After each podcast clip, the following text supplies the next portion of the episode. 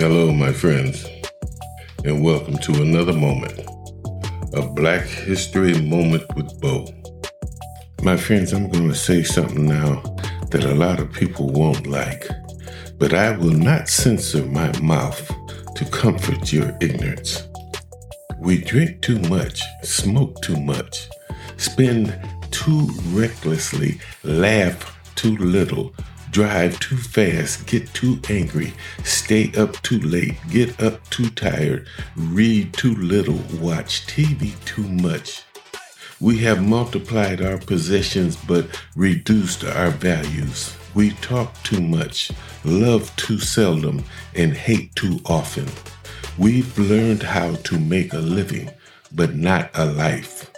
We've added years to life, not life to years. Malcolm X is gone. Steve Biko is gone. Bishop Tutu is gone. Marcus Garvey is gone. These were black people that spoke up for us, that found the path that we should walk on and continue to walk on. Not all black people are going to stick together, but those who do will be the ones who build our future. And I guess it's about time that we slip into darkness and learn something about a man by the name of Sam Sharpe.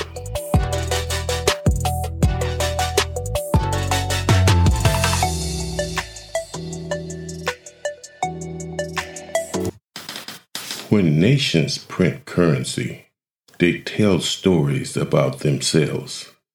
The iconography on coins and bills present national galleries of sorts, intending to convey not only a mood but also a shared values. While most countries use faces of past presidents or monarchs, some have occasionally chosen private citizens. France demonstrated respect for science with Louis Pasteur on their five franc note in the 1960s. Turkey today honors the arts with novelist Fatma Topuz on the 50 lira. When Jamaica rolled out its $50 note in 1988, it picked an enslaved man who went to a criminal's death on the gallows and had been forgotten for more than a 140 years. The story of how Sam Sharpe ended up on the currency is a lesson in how a nation tries to reinvent itself through telling a new story about their own history. The British slave owning class in Jamaica had every reason to erase Sharpe from memory after his execution on May the 23rd, 1832. You see, he had been the chief plotter of a conspiracy that started as a peaceful labor strike before spinning out of control. The violent rebellion that followed turned the northwest section of the island into a mass of flames and left dozens of his plantation houses in ashes. Burn, baby, burn. While uprisings like this were a fact of doing business in the British Caribbean, this one had been different not just for the scope of his destruction, but the way the newspapers in Britain had taken special notice and invigorated the abolitionist factions in Parliament. Authorities feared that other literate slaves like Sharpe would emulate his example and foment another insurrection. So they buried his bones on a deserted beach and made no further mention of him but the damage was done. A committee in London interviewed 32 witnesses and concluded that keeping slavery intact would only drain and prolong an endless tropical war. Slavery was given qualified abolition within two years of Sharpe's rebellion, and full freedom arrived in Jamaica in 1838, decades before the Civil War. Almost nobody would publicly call him a hero back then, even though his methods had started peacefully, and even though his conspiracy had imperfectly been a success. Maybe because of the violence associated with the revolt, or because of the repression still endured by emancipated slaves in British governed Jamaica, Sharpe's name was all but removed from collective island memory. Jamaica became independent from the United Kingdom in 1962, one of dozens of former colonial possessions set free to self govern, and it faced a problem of definition. How to reconcile a past that had been defined by slavery, exploitation, and incalculable pain with the call to present a more hopeful vision for the future. Some of the ambivalence can be seen in his flag, vaguely mimicking the saltire of the Union Jack, but colored green, gold, and black. The first was said to represent the beauty of the island, the second its natural wealth, and the last the dark chapters of its past. Another important part of building the national identity was to do away with the traditional British lions of the past, mainly sovereign and governors whose names were honored on public monuments, and replaced them with Afro Caribbean figures.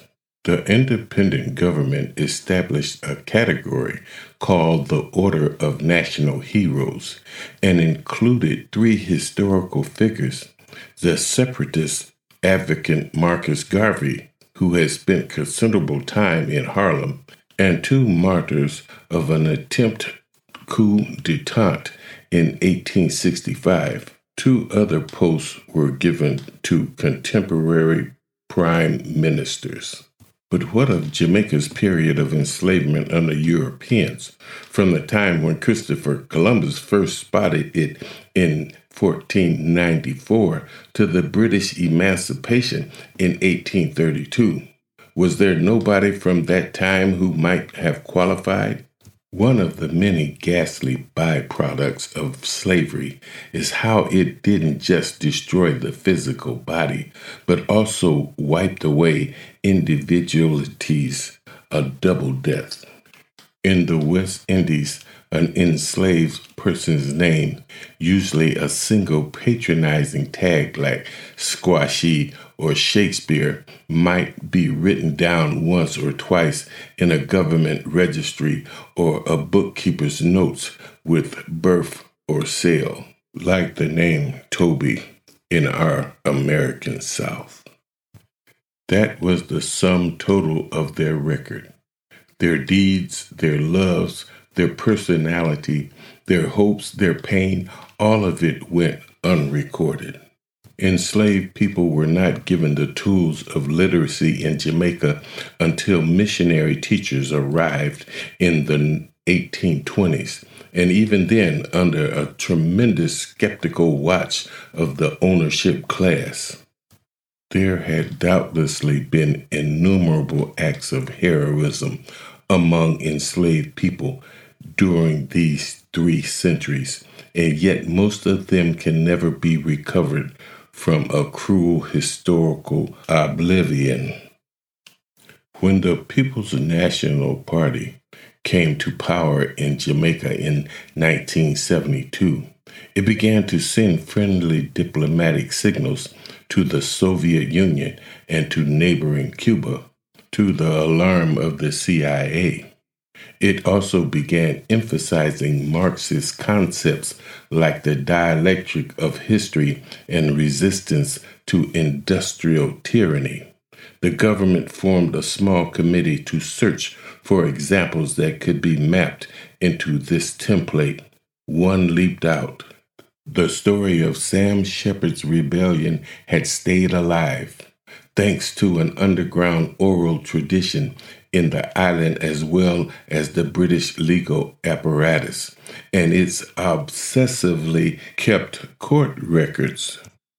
Sharpe's execution had been in the newspaper, which was preserved in the National Library of Jamaica, and the five page transcript of his kangaroo trial was pasted deep in a binder of dispatches in the Colonial Office in London. Sharpe was placed among the Order of National Heroes on October the 1st, 1975, in a public ceremony at a Kingston stadium where the crowd, according was a sea of blank faces. Few had ever heard of him. Neither his life nor his revolt had been taught in public schools, which were still operating under a basic United Kingdom template that had washed the record clean of revolutionary figures and outlaws. But still, this honor was, according to Prime Minister Norman Manley, a final act of justification of this nation's sense of its own history and, by extension, of the sense of our destiny. Sharpe had been a deacon in the Baptist Church, and his plotting in the summer and autumn of 1831 had been under the cover of teaching Bible studies on plantations scattered around the Northwest. He had drawn his inspiration from the Bible and had taught portions of the New Testament that the white missionaries considered too hot to handle. Man cannot serve two masters. There is neither slave nor free. You will know the truth, and the truth can make you free. Sharpe's sense of Christian love extended to his tactical plans. No man is to be harmed, he insisted. We will only sit down and ask for wages. And even after the enslaved people took control of wide spreads of territory for several weeks, almost no slave owners were beaten or killed a remarkable display of restraint for people who had every reason to want revenge. But this view of Sharpe as a proto Gandhi figure is complicated by other facts in the British court documents, as damning as they are doubtful. Some of the witnesses at his trial claimed they saw him holding a hunting musket a few days into the revolt he undeniable lost control of his many followers just hours into the planned strike, and there is no evidence he sought to stem the arson taking place on dozens of sugar estates. Sharpe did not leave writings in his own hand, but he told several visitors to his jail cell that his only object had been to gain freedom for himself and his fellows trapped in slavery. Jamaica's choice of icon for its $50 bill may be wrapped in guiltiness, but it is an appealing one, for Sharpe's doomed rebellion embodied many of the characteristics of slave revolts around the Caribbean during its painful colonial period, the pent up explosion of rage, but also the tactical daring, the idealism, and the heroism, and even the kindness. Sharpe's rebellion marks the tipping point. Legal emancipation, while lengthy and imperfect, set an example of peaceful transition for other colonial powers the 1838 calendar date of final freedom that Sharpe unquestionably hastened, August the 1st was celebrated among American abolitionists with picnic and speeches every year until 1861, beginning of the Civil War which shed far more blood, created far more destruction, and engendered lengthier collective wounds than seen in the British experience of doing away with slavery, which was a pinprick by comparison. British authorities killed Sam Shepard on the gallows and tried to obliterate his memories, but they ought to have thanked him for sparing them an even greater catastrophic reckoning for their national choices. His face is on the Jamaican currency, but he is a hero for the world. And that, my friends, is the story of Sam Sharpe, the enslaved man that freed Jamaica. And we thank you, my brother. We thank you for possibly being a spark that set a blaze of freedom for people all over the world.